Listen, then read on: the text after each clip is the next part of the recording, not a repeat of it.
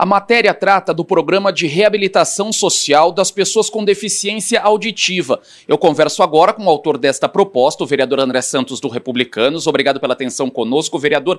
Esse programa, qual que é o objetivo dele? É dar atenção aos surdos, porque a nossa cidade ela ainda não está preparada para atender as necessidades é, das pessoas com deficiência, especialmente os surdos. E nós sabemos que, às vezes, quando o surdo precisa estar na rua, fazendo algum tipo de atividade, ele tem dificuldade de fazer isso sozinho, ele precisa sempre de um apoio.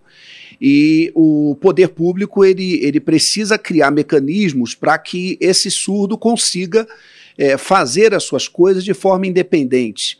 E a proposta desse projeto é exatamente isso: permitir que, por exemplo, as entidades possam também é, é, receber o apoio da prefeitura para que elas consigam dar a condição a esses surdos de poder tocar a sua vida, poder também fazer aquilo que acredita e se sentir mais úteis a partir do momento que eles enfrentaram essa situação.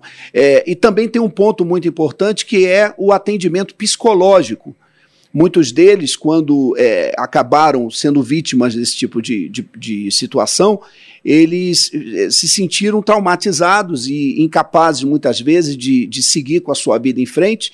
E quando a prefeitura ela, ela traz programas que possam estar tá auxiliando também na saúde mental, isso é de suma importância para que esse surdo consiga, é, no, no decorrer da sua vida, também ter o mesmo sucesso que teria se não estivesse surdo.